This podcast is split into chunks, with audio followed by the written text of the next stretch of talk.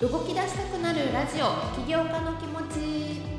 こんにちは。この番組では弊社がサポートする企業の代表をゲストにお迎えし思わず起業とは言わなくても一歩動き出したくなるような企業ストーリーや経営に向き合う思いを聞いていきます。お相手はモバイルインターネットキャピタル株式会社通称ミックの有賀です。今週も引き続きタウン株式会社より代表取締役永井さんをゲストにお迎えしております。それでは始めていきましょう。起業家の気持ちスタートです。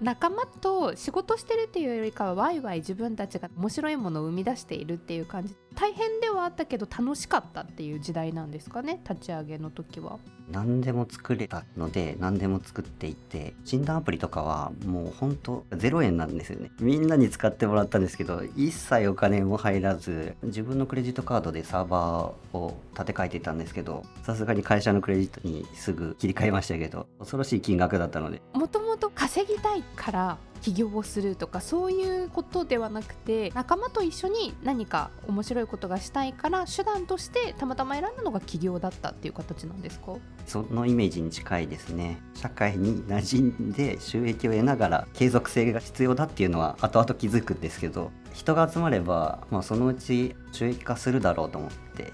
大量にサービスを作っては潰しをやりましたね。午前中また全然違う経営者の方と話を聞いてたんですけど行動とは言ってもその人がアイデアに価値はないってめちゃくちゃ言う方だったんですけどアイデアは出せても行動に起こせる人っていうのが1%ぐらいで99%は行動しないからその行動をできるかどうかが分かれ目っていう話をすごくちょうどされていてそれを今ちょっと思い出すと当たり前のようにそこの1%を楽しんでたっていうのが永井さんたちの強みなのかななんて。もっと考えればよかったなというのはあるんですけど作らないと当たるかどうかわからないからとりあえず世の中に問うためにリリースすると。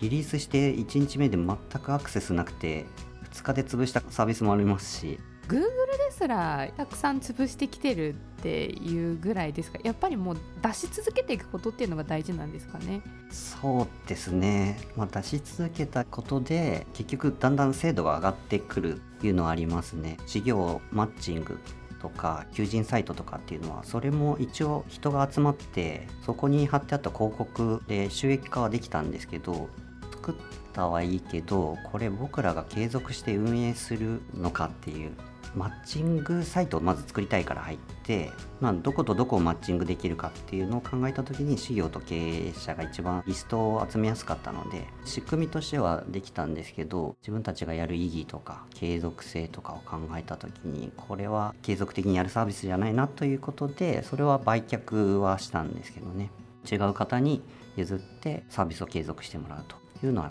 やりましたね。聞いてて面白いなって思うのが行動行動っていう経営者の方の話なんかもよくこう最近ウェビナーとかで聞いたりするんですけどそういう方々ってガツガツ系といいますか熱量めちゃくちゃ持ってる系の方が多いイメージスタートアップの社長の集まりとかですごく社交的にわーって絡んでくるタイプの方が 多いんですけど永井さんやってる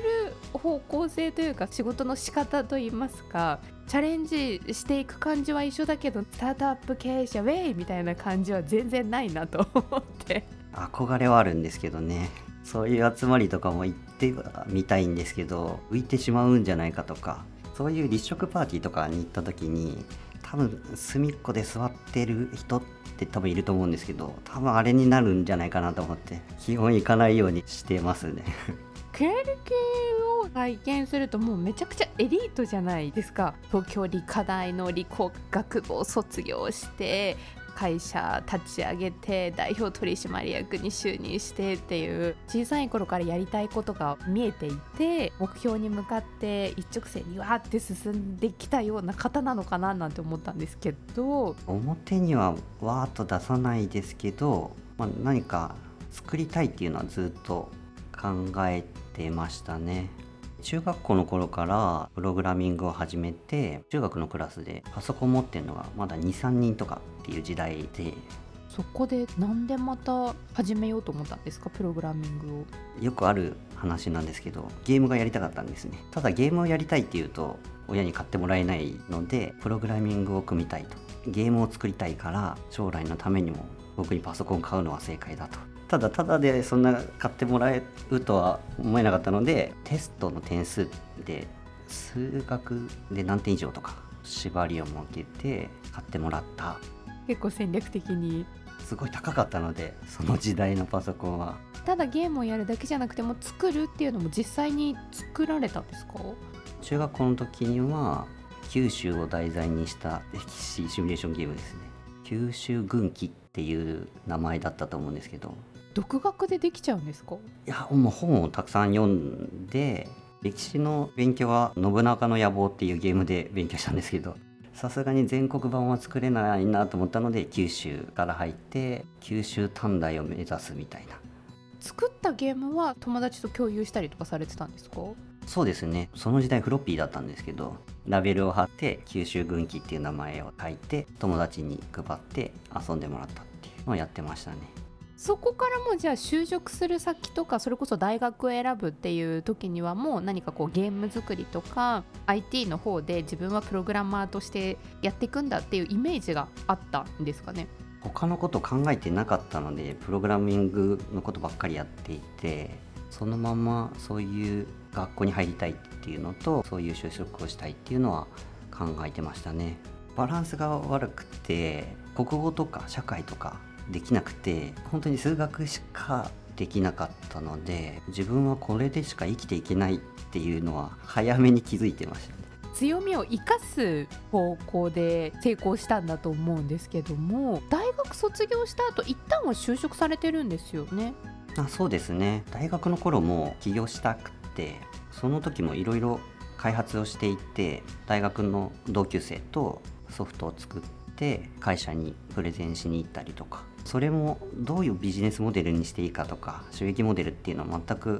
分からなかったので僕らは何か作って企業に見せに行くとか。楽しかったんですかそれが？今で言うと採用管理システム ATS とかですかね。なんかそういうのを作ったりしてプレゼンしに行ったりとか。ものを作っていたら楽しかったっていう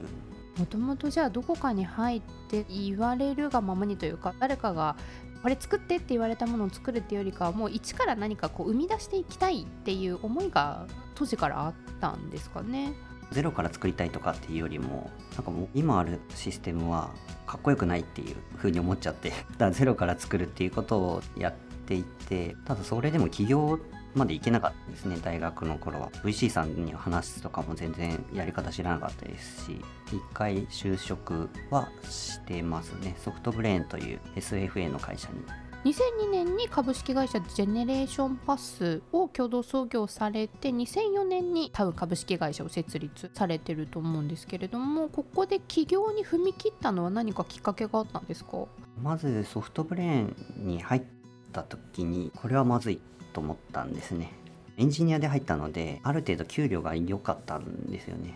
このまま行くと、まあ、何かやりたくて会社をいつか作りたいと思っていた時にぬるま湯になってしまうぞと思って入社して1ヶ月ぐらい仕事してからやっぱり起業しますと。そんなスピード感だったんですね。何もお返ししてない状態で辞めるっていう本当社会人としては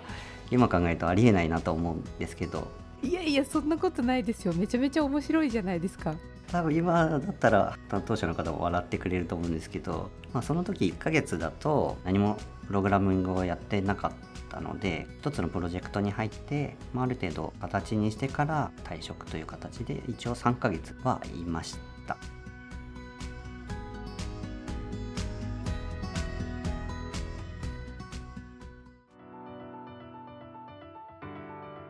3週目も聞いていただきましてありがとうございました。引き続きタウン株式会社の永井さんと共にお送りしてまいりましたが徐々に永井さんのキャラクターが皆さん伝わったんじゃないかなというふうに思います。9年間最初は受注で仕事をされていてでそこから炎上もあったっていうふうにおっしゃってましたけれどもとにかく仕事を受ける受けるでまたできちゃうから売り上げも作っていかないといけないからって言ってやっていく中でやっぱりその社員の方も疲弊されていってそこで自分たちは生存戦略っていうのを意識しているとおっしゃっていたのがすごく印象に残ってます。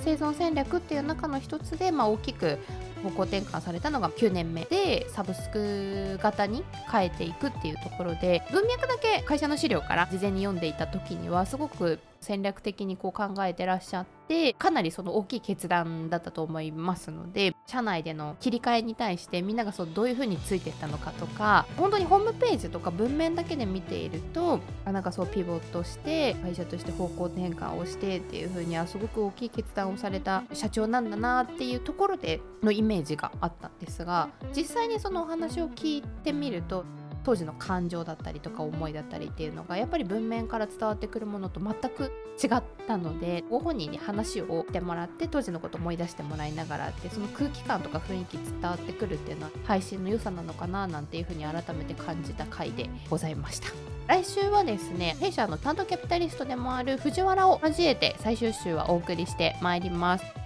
実際に VC に出資を受けてからの視座がこんな風に変わったっていうことでお話もいろいろお伺いしてますのでぜひこちらも最終週を楽しみにしていただければなというふうに思います。次回もですねタウンの永井さんをお迎えして引き続きお送りしていきます。番組のハッシュタグは起業家の気持ちご意見ご感想お問い合わせは弊社 Twitter、Facebook メールからもお待ちしております。お相手はミックのありがでした。